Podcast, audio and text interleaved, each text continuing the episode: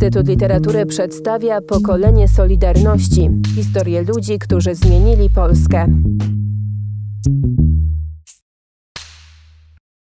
Ja w tym PKS-ie moim, to ja jestem taki trochę dyskretny, dlatego że związek ma być robotniczy. Ja jestem urzędnikiem. Więcej, ja zajmuję się akuratnie takim dyscyplinowaniem tych kierowców, bo ja pracuję w dziale dyspozycji, taborem, ja im daję pracę, planuję im pracę i potem rozliczam z tego. Ja nie jestem najlepszą osobą do tego, żeby ten robotniczy związek. Ja oczywiście chętnie, ja jestem chętny, żeby pomóc, żeby coś, ale to tak znowu powolutku. No potem się okazuje dość szybko, że to bardzo nie ma wyjścia i ja to muszę zrobić. No i oczywiście ja zakładam ten związek w PKS-ie, potem 11 takich komisji zakładowych tworzy ten rzeszowski MKZ, no i tam zaczynamy tam sobie coś działać, tej solidarności. Przy czym region rzeszowski ma no, taką średnią siłę, jeżeli chodzi o tą solidarność miejską, no bo to wiadomo, jest prowincja i, i raptem są trzy duże zakłady w regionie, czyli Mielec, WSK, WSK Rzeszów i Zelmer, a reszta to tam raczej drobnica.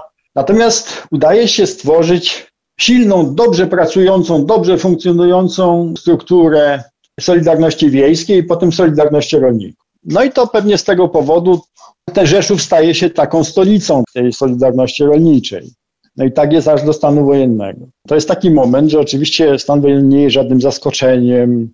Mało tego, jest taka okoliczność słabo znana i wcale nie nagłaśniana, że przed stanem wojennym, no powiedzmy cirka miesiąc, może troszkę dłużej, samej Solidarności zaczyna się dyskusja, czy Solidarność powinna poprzeć Jaruzelskiego, gdyby wprowadził stan wojenny. To nawet przybiera taką formę instytucjonalną, dlatego że niektóre ośrodki prac społeczno-zawodowych rozpisują ankietę, która jest kolportowana, która jest przedstawiana członkom Solidarności, którzy mają wypowiedzieć, czy okazaliby zaufanie, jeżeli by Jaruzelski wprowadził stan wojenny bo mówi się o tym, a jeszcze oczywiście pojawia się wojsko w zakładach pracy, pomaga, zwalcza spekulacje, zwalcza nadużycia i sporo ludzi budzi się taką nadzieją, że Jaruzelski ukróciłby samowolę partyjnej nomenklatury, szczególnie gospodarczej.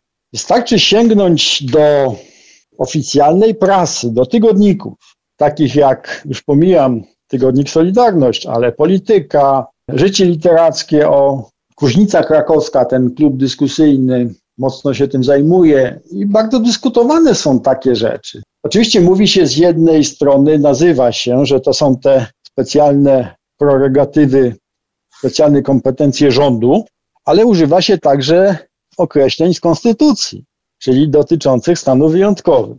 Więc to nie jest takie zaskoczenie kompletne. O tym się mówi. Tylko, że teraz jest pytanie, jak sobie to praktycznie ktoś wyobraża, albo czy się tego boi, albo na co liczy. Ja powiem, nie bardzo miałem czas nad zastanawianiem się nad takimi rzeczami. Byłem bardzo aktywny. Tu jeszcze u nas była taka historia, że niedługo przed stanem wojennym zaczęliśmy taką nową akcję, mocną akcję chłopską, tak jakby dokończenie tych porozumień rzeszowskich z początku roku. I to się skończyło akcją okupacji okupacji w sześciu gminach i w siódmym miejscu Płomie w. To są w ogóle zdarzenia bardzo ważne, dlatego że one z jednej strony pokazują, że te porozumienia rzeszowsko-ustrzyckie, to one tak trochę były papierowe, a potem przyszła taka fala pokerowa, na zasadzie sprawdzamy, ale jeszcze coś. To, co tak się gloryfikuje w ujęciu i historycznym, i, i pamięci, czyli te porozumienia, prawda, gdańskie, tam wszystkie inne, jastrzębskie i, i rzeszowsko-ustrzyckie, to dla wielu i pewnie słusznie, a już na pewno dla takich autorów, czy publicystów, czy socjologów, jak tam, nie wiem, Jan Sowa albo ktoś, to one mają charakter zdarzeń komunistycznych, te porozumienia wprost jakby.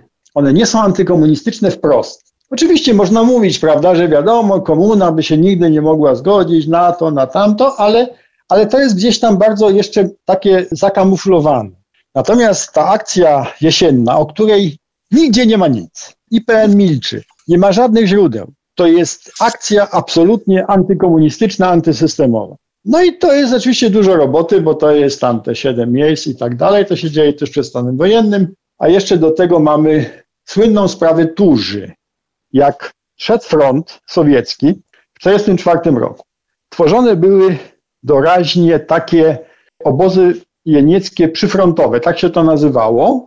I to tam w różnych warunkach, także tam wykorzystywali nawet infrastrukturę niektórych tych więzień czy obozów hitlerowskich, a jak nie było, to zagospodarowywali coś albo kopali ziemianki, różnie to było. I to były takie obozy przyfrontowe, do których trafiali bardzo różni ludzie, doraźnie łapani przez wojsko jeszcze sowieckie. NKWD, tam te wszystkie inne różne służby. I tam byli tak, partyzanci polscy, Niemcy, tam byli Ukraińcy, ludzie różnej maści i socjometrycznie strasznie to było zróżnicowane. Oni tam byli przetrzymywani dla wygody i odbywały się sądy polowe, takie wojskowe. No i część ludzi szła do piachu, część ludzi zsyłali do więzień w Rosji. Być może także że kogoś wypuszczali, chociaż ja nie znam takiego przypadku. I tych obozów przyfrontowych było w Polsce, no tam kilkanaście. Jeden z nich był w miejscowości Trzebuska, niedaleko Rzeszowa. Powstał w sierpniu 1944 roku, prawdopodobnie w ten sposób, że Rosjanie zagarnęli oddział, który niby szedł na pomoc powstaniu warszawskiemu. I oni tych ludzi zagarnęli.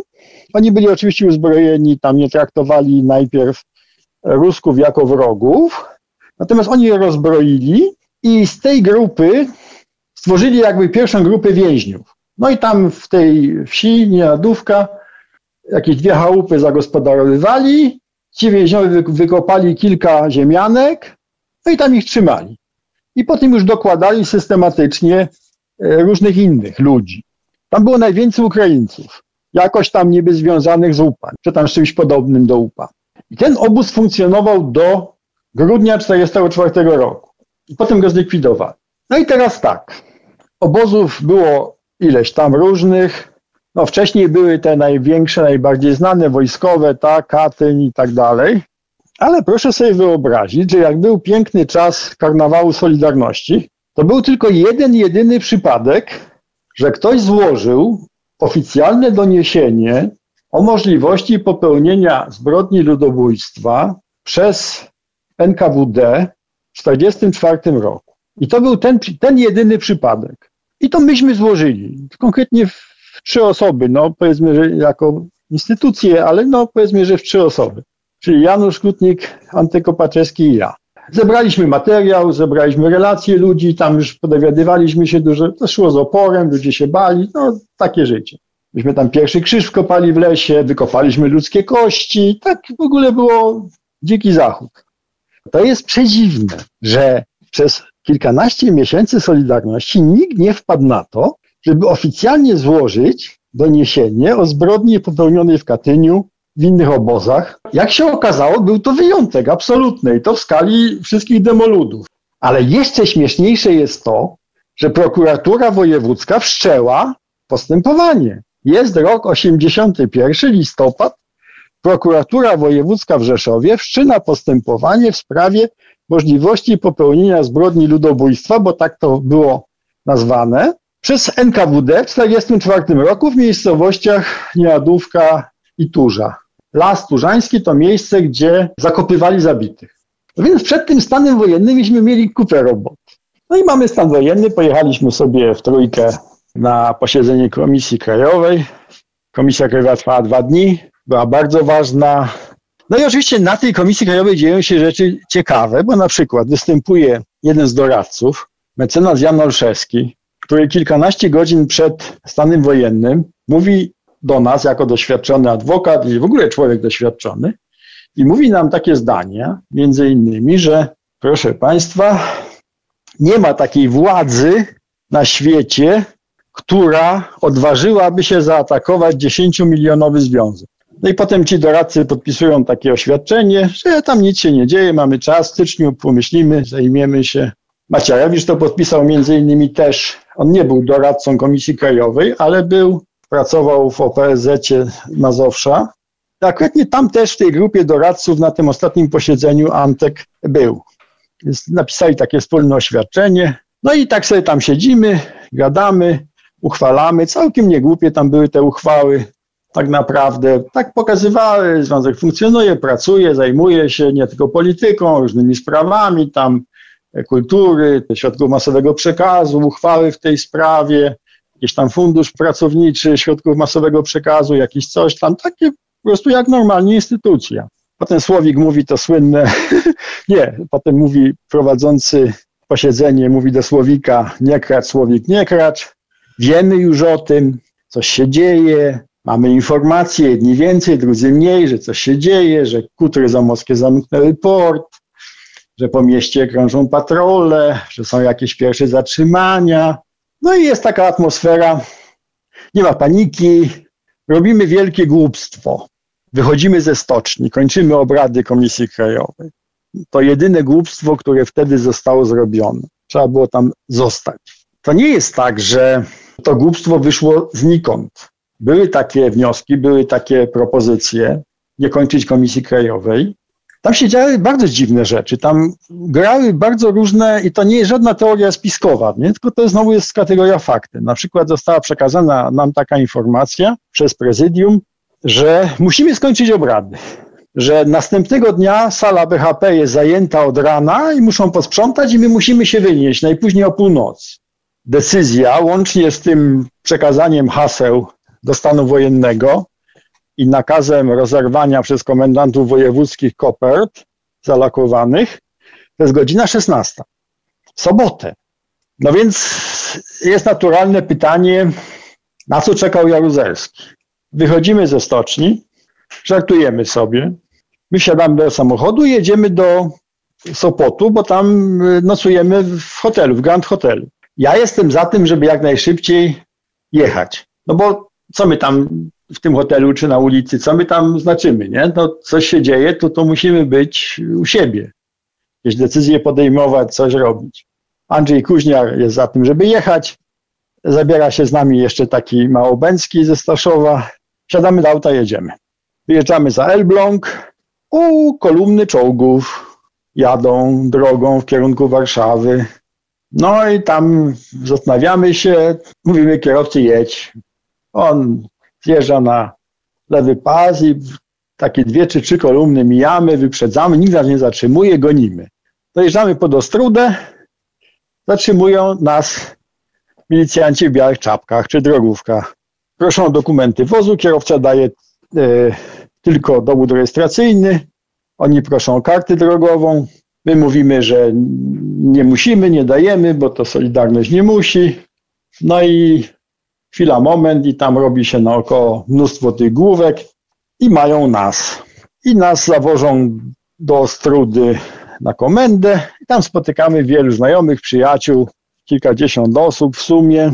Tak jest dosyć sympatycznie, tam niektórzy miejscowi milicjanci okazują dużo sympatii. Rano jakieś kobitki przynoszą chleb, kiełbasę swojską, herbatę. Z dwóch ubeków, ubecy też tak nie bardzo wiedzą, co się dzieje. Przynoszą jakieś radio, próbujemy wspólnie się złapać jakąś rozgłośnię zagraniczną. No a potem nas pakują w te więźniaki i wiozą nas do Iławy, do więzienia w Iławie.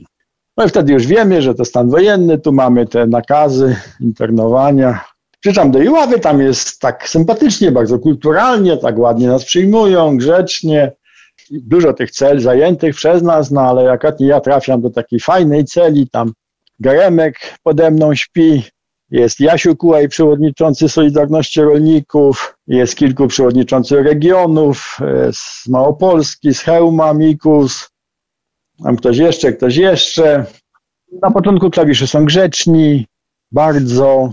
Nawet jakiś klawisz przynosi papierosy, się pali jednego w kilka osób, bo to się oszczędza. Klawisz przynosi paczkę papierosów, przychodzi jakiś porucznik czy podporucznik mówi, że on jest bibliotekarzem, że kto z panów chciałby skorzystać z biblioteki.